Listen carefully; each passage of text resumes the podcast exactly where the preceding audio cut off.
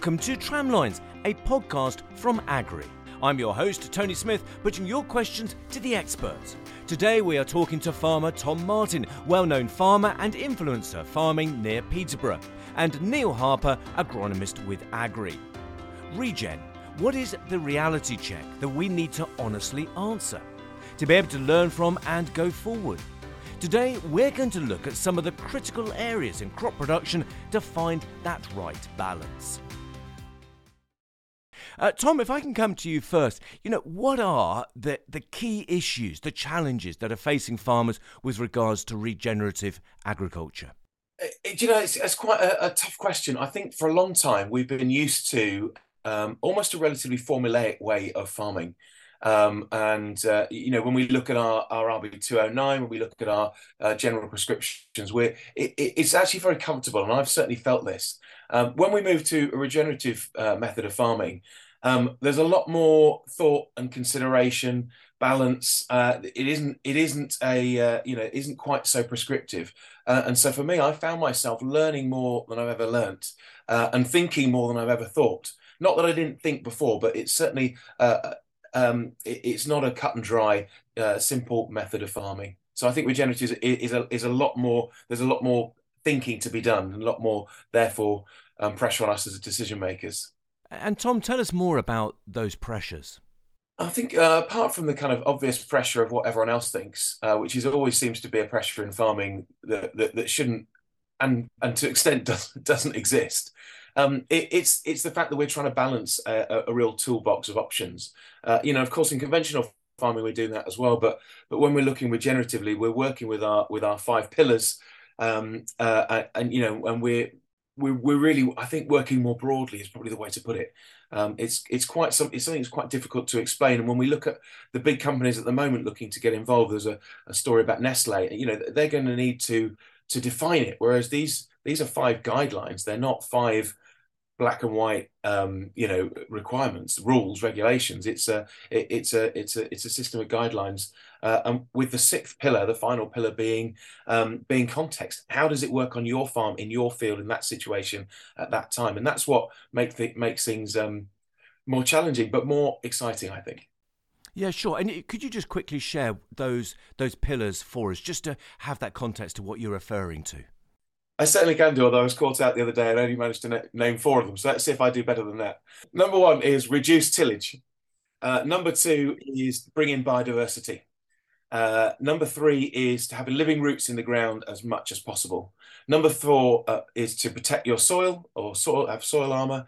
And number five is to incorporate livestock. And if there's a sixth pillar, that's the one I mentioned, which is to get the context right, applying the first five in the context of your farm, your situation. Yeah, thank you, Tom. And Neil, coming to you as an agronomist, what do you see as the key challenges that are facing farmers right now as they look to regen? I think like everything, everyone's looking at the regen thing, but we all need to be profitable still in this way of farming. It's great to think that we can suddenly change our practices and we are going to get these great results. And I'm personally, there's lots of hiccups along the way. As we say, the volatility in markets at the moment is a challenge. We've seen the fertiliser prices go high, grain prices down. The challenge with farming, maybe I'm looking, is we never quite know what our product we're growing is going to be worth at the end of the day. So we're making decisions 12, 6, 8 months, 18 months in advance of what we're trying to do. And Mother Nature has her biggest way of making the job more challenging as well. So in the regenerative thing, there's lots more, a lot variable. And that's not just regenerative farming. That's all farming businesses, from livestock to fruit to, the soft fruit market, whatever market you're looking at. The challenges are widespread across this at the moment. So making decisions, a bit like Tom said, it's a lot of planning, a lot of thinking. There's a lot more of this is involved now than just off the cuff. But we, like with every farming, we wake up in the morning and there's always another challenge or something's thrown at it. So we have to be very reactive as well. So getting that balance of any regenerative farm is good.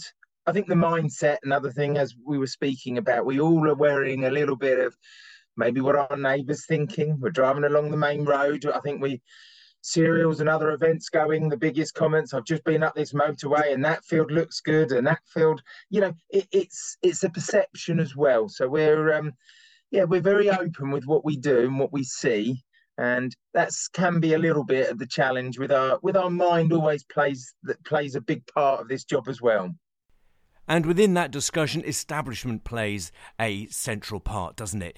Tom, what are your views on establishment of crops and the discussion that's going on at the moment? Well, I almost think it's a real bear trap of a point. And that's because it's the one thing that we kind of really grasp straight away. Okay, we're reducing our tillage, or we're eliminating tillage in many cases. And I think that's where we get to talking about mindset is so important. You know, if we look at regenerative farming as just getting rid of the plough, then we risk doing that for a couple of years and then think it doesn't work on my farm, which is the deadly phrase that I often hear. You know, that won't work on my land, or it doesn't work on my land. But actually, it's about the ecosystem, it's about everything working in together. So it's not just about selling the plough and therefore I'm a regenerative farmer. But that is, I mean, that's the first pillar. But it's not the only one you do, and it's not even the first one necessarily you might do. So I think sometimes that can be a bit of a red herring to get caught up with just thinking about reducing or eliminating tillage. Yeah, sure. And Neil, does the plough have a place?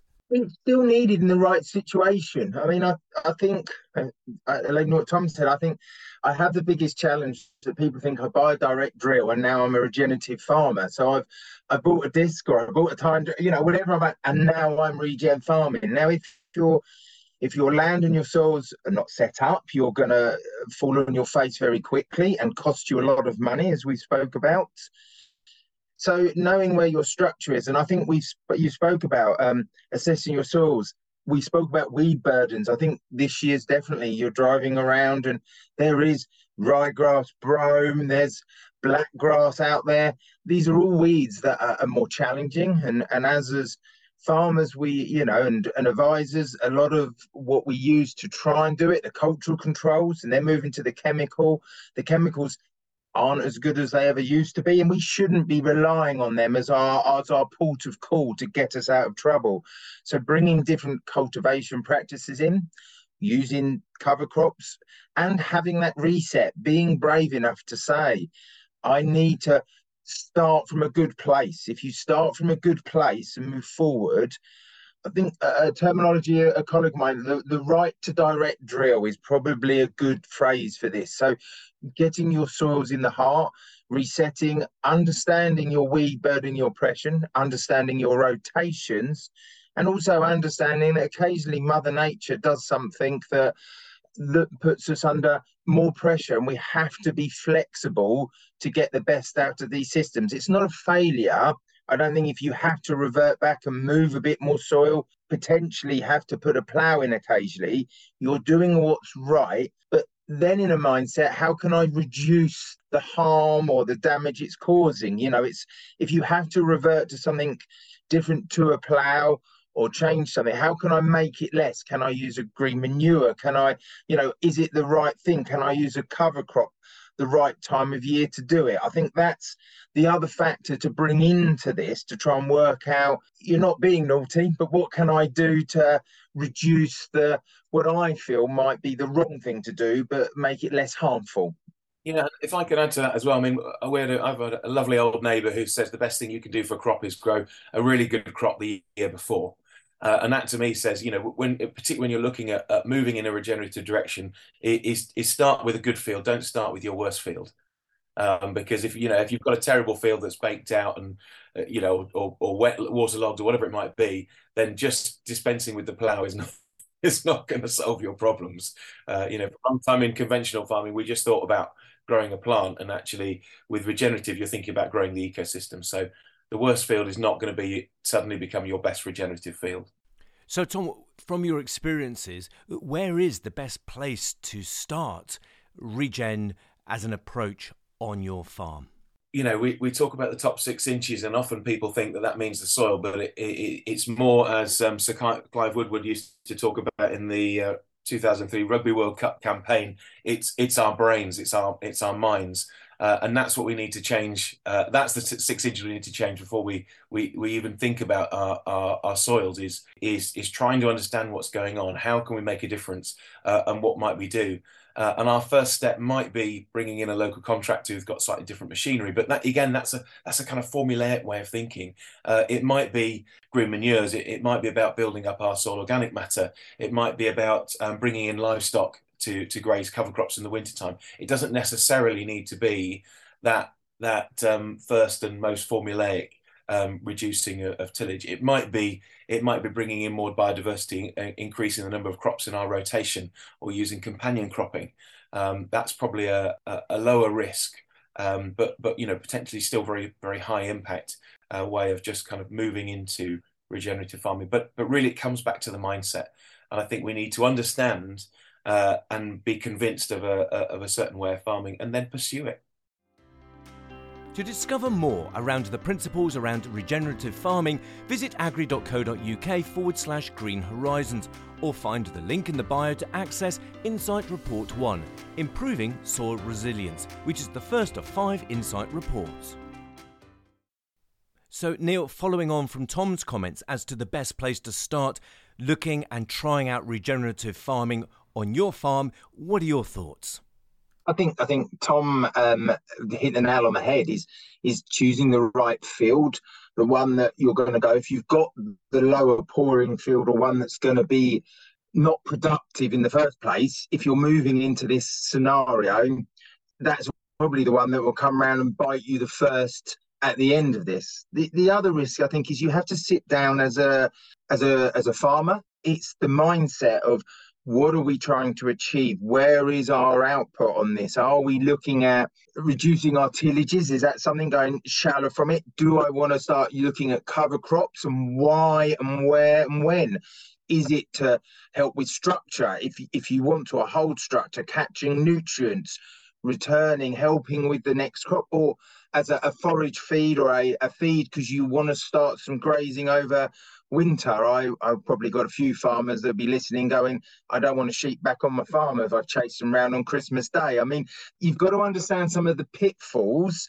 You've got to communicate with other farmers on this. There's a lot of people have tried and done this, and we're not sometimes so good as individuals as saying what we've done wrong, because we don't want to put our hands up and say we've had a failure and I've got it wrong. But learning from our failures and discussing with other groups of farmers on this, and other advisors that have worked with farmers, is a great way of maybe mitigating some of the pitfalls falling where. So being honest with ourselves, what's failed and go, and looking at other people's farms. As me individually and a group of farmers I go with, we probably learnt more doing that and learn from our own mistakes, and being honest with each other has helped with these pitfalls. So using others' knowledge and others' failures, and being honest about what we think with this, and not always saying that it's a magic answer being a regenerative farmer, because it is definitely a way to be heading to for, but there is some other pitfalls like normal farming, but we can all starting to learn from these as we move forwards.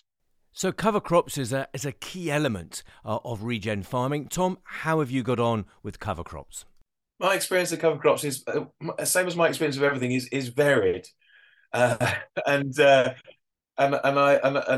completely agree with Neil. I learn more from the things I've got wrong than the things I've got right, and I think that's just so important. And Neil, with regards to regen farming, how do you see cover crops? I think the word crop's very keen at the end. These are a crop that you're growing for a purpose.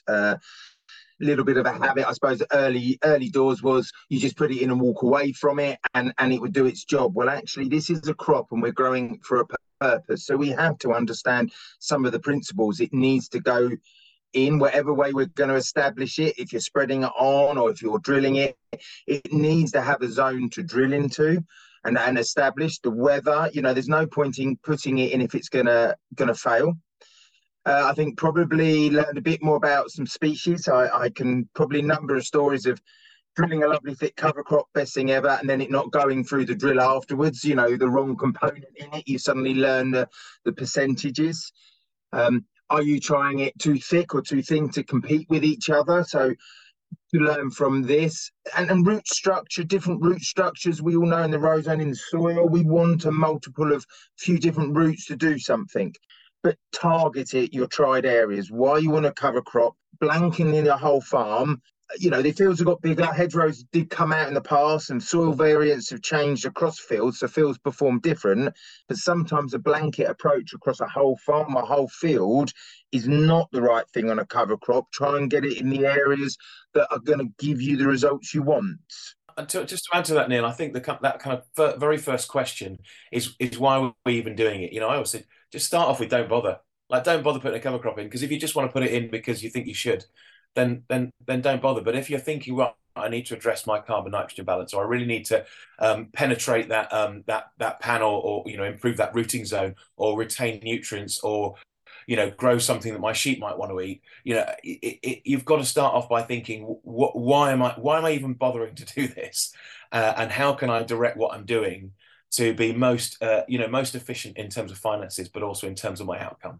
And looking forward at the goal that we're aiming for, Tom, is that a reality that is achievable? Better farm profitability, better environmental sustainability?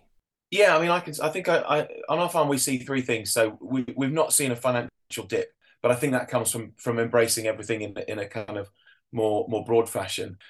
Environmentally, absolutely. You know, we've seen a big difference, and my father loves to talk about how pleasurable it is to walk across the fields now, and that's something that we very much see. But really, the thing which I suppose is immediately tangible is that we're not losing money in the net, but actually we're spending less as well.